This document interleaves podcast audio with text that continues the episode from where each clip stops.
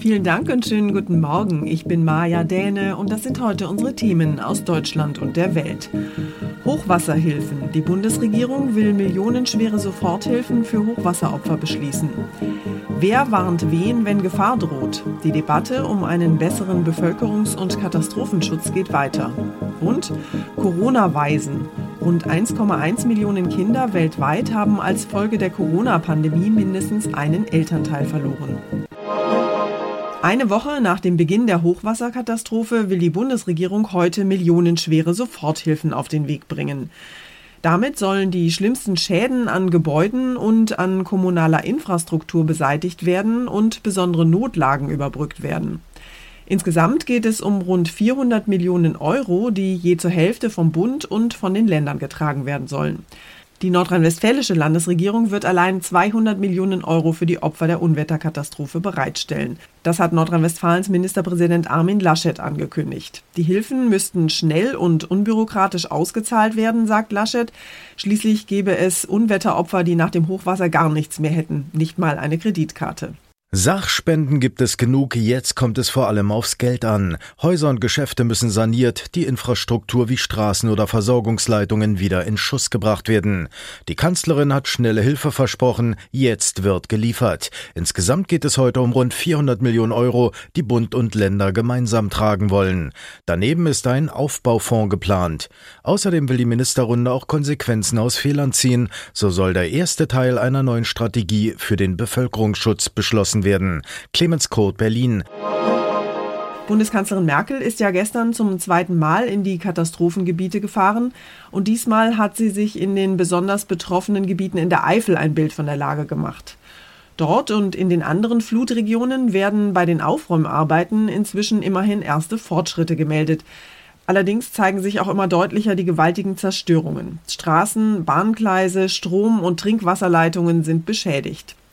Die Vizepräsidentin des Technischen Hilfswerks sieht inzwischen kaum noch Chancen, in den Trümmern Überlebende zu finden.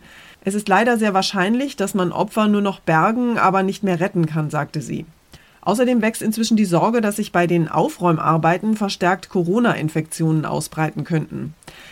Ina Heidemann fasst für uns noch mal kurz zusammen, welche Eindrücke die Bundeskanzlerin bei ihrem Besuch gesammelt hat und wie es vor Ort jetzt weitergehen soll.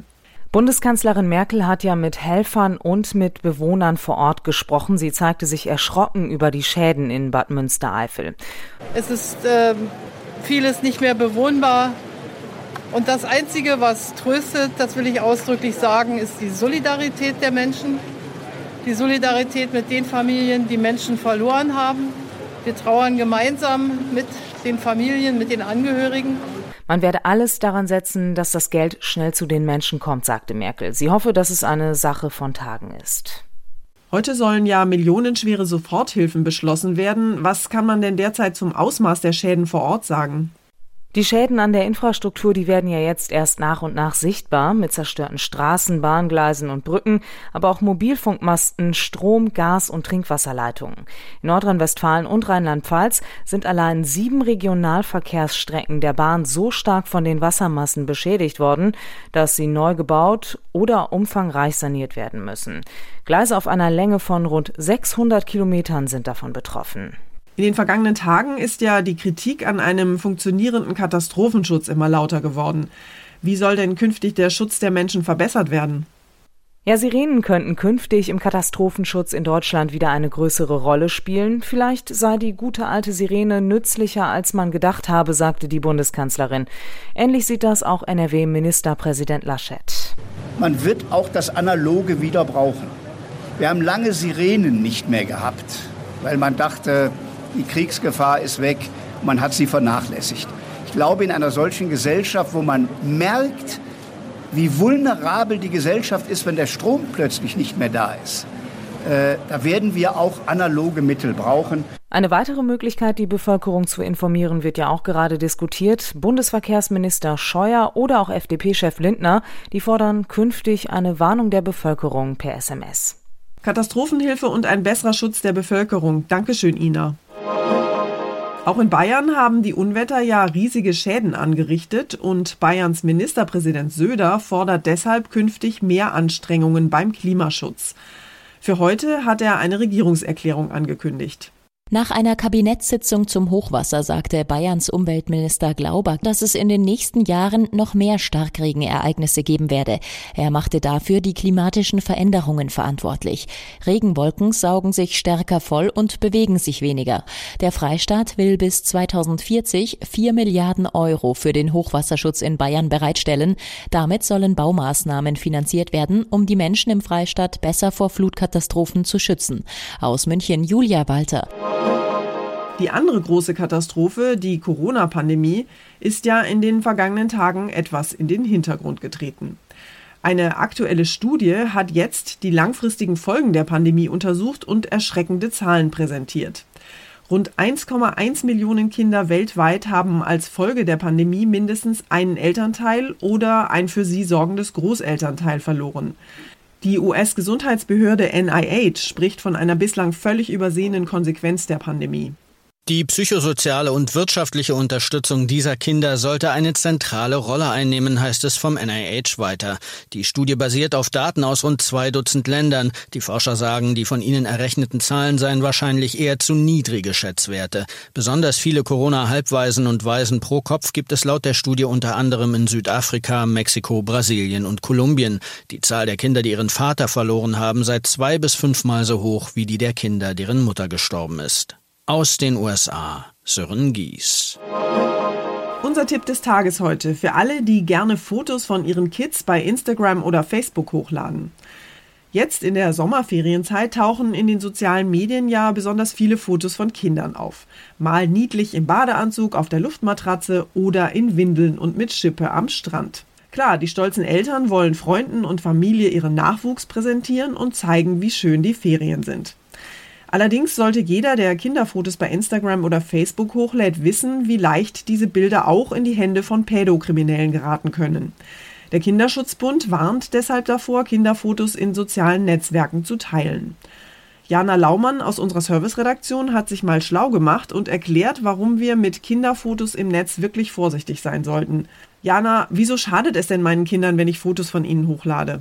Ja, da gibt es mehrere Gründe. Erstmal hat ja jeder Mensch selbst das Recht zu entscheiden, wer Fotos von ihm zu sehen kriegt und wer nicht. Und im Netz kann die Bilder ja theoretisch jeder sehen, weil sich da nicht mehr kontrollieren lässt, wo ein Bild landet, wenn das erstmal hochgeladen ist.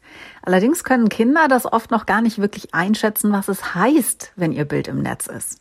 Später als Teenager zum Beispiel ist ihnen das vielleicht mal furchtbar peinlich, dass da dieses Bild seit Jahren von ihnen in der Öffentlichkeit rumschwirrt. Und dazu kommt leider, dass es auch Menschen gibt, die solche Bilder missbrauchen. Zum Beispiel Pädokriminelle, die sich an den Fotos von Kindern sexuell aufgeilen oder sogar Schlimmeres planen. Jetzt teilen die meisten Eltern ja keine anzüglichen Fotos ihrer Kinder. Sind denn auch ganz normale Bilder in Alltagssituationen problematisch? Leider scheint es da keine Grenze mehr zu geben. Recherchen von Journalisten haben schon gezeigt, dass es im Darknet Plattformen gibt, auf denen vermeintlich völlig harmlose Kinderbilder aus Alltagssituationen auf abgründigste Art und Weise kommentiert werden. Jeder, der Kinder hat, muss sich darüber wirklich im Klaren sein, dass sein eigenes Empfinden, was jemand sexuell erregend finden könnte, bei weitem nicht mit dem übereinstimmen muss, was Pädokriminelle da offenbar für Fantasien entwickeln. Was ist denn mit den Messenger-Diensten wie WhatsApp zum Beispiel? Kann ich denn da beruhigt Fotos meiner Kinder teilen? Auch wenn man die Bilder per Messenger verschickt, sollte man sehr genau überlegen, mit wem man sie teilt. Zum Beispiel lieber nicht in die WhatsApp-Gruppe mit allen Vereinskollegen, sondern wenn, dann nur direkt an die Freunde schicken, die man wirklich gut kennt und denen man vertraut. Kinderfotos lieber nicht in den sozialen Medien hochladen und teilen. Dankeschön, Jana. Und zum Schluss nehmen wir Sie mit ins Weltall. Da oben tummeln sich ja im Moment die Superreichen in ihren Privatraumschiffen. Erst vor einer Woche war der Milliardär Richard Branson in den Weltraum geflogen und jetzt hat auch Amazon-Gründer Jeff Bezos abgehoben. Völlig schwerelos ist er in seiner New Shepard-Rakete ein paar Minuten lang im All unterwegs gewesen, bevor er wieder in der staubigen texanischen Wüste gelandet ist. Die Weltraumtouristengruppe an Bord bestand aus Bezos, seinem Bruder sowie einem 18-jährigen Bankersohn und einer 82-jährigen ehemaligen Pilotin. Aber irgendwie waren wir Amazon-Kunden auch alle ein klitzekleines bisschen mit dabei im All. Immerhin haben wir das Weltraumabenteuer mit unseren Online-Käufen ja mitfinanziert. Unsere Korrespondentin Tina Eck ist mit beiden Beinen auf dem Boden geblieben, aber sie hat das Weltraumspektakel von der Erde aus beobachtet. Tina, wie war's denn? Bezos New Shepard Rakete legte einen Bilderbuchstart hin. Command Engine Start. Two, one. Die Rakete schoss auf rund 100 Kilometer Höhe. Die Passagiere erlebten einen Moment der Schwerelosigkeit. Sie jubelten und lachten, das war über Funk zu hören. Dann wurde die Kapsel abgetrennt und segelte ganz sanft an blauen Fallschirmen wieder auf den Wüstenboden. Auch die Rakete kam zurück, landete und kann wiederverwendet werden. Das war's von mir für heute. Ich bin Maja Däne und wünsche Ihnen einen guten Start in den Tag. Tschüss und bis morgen.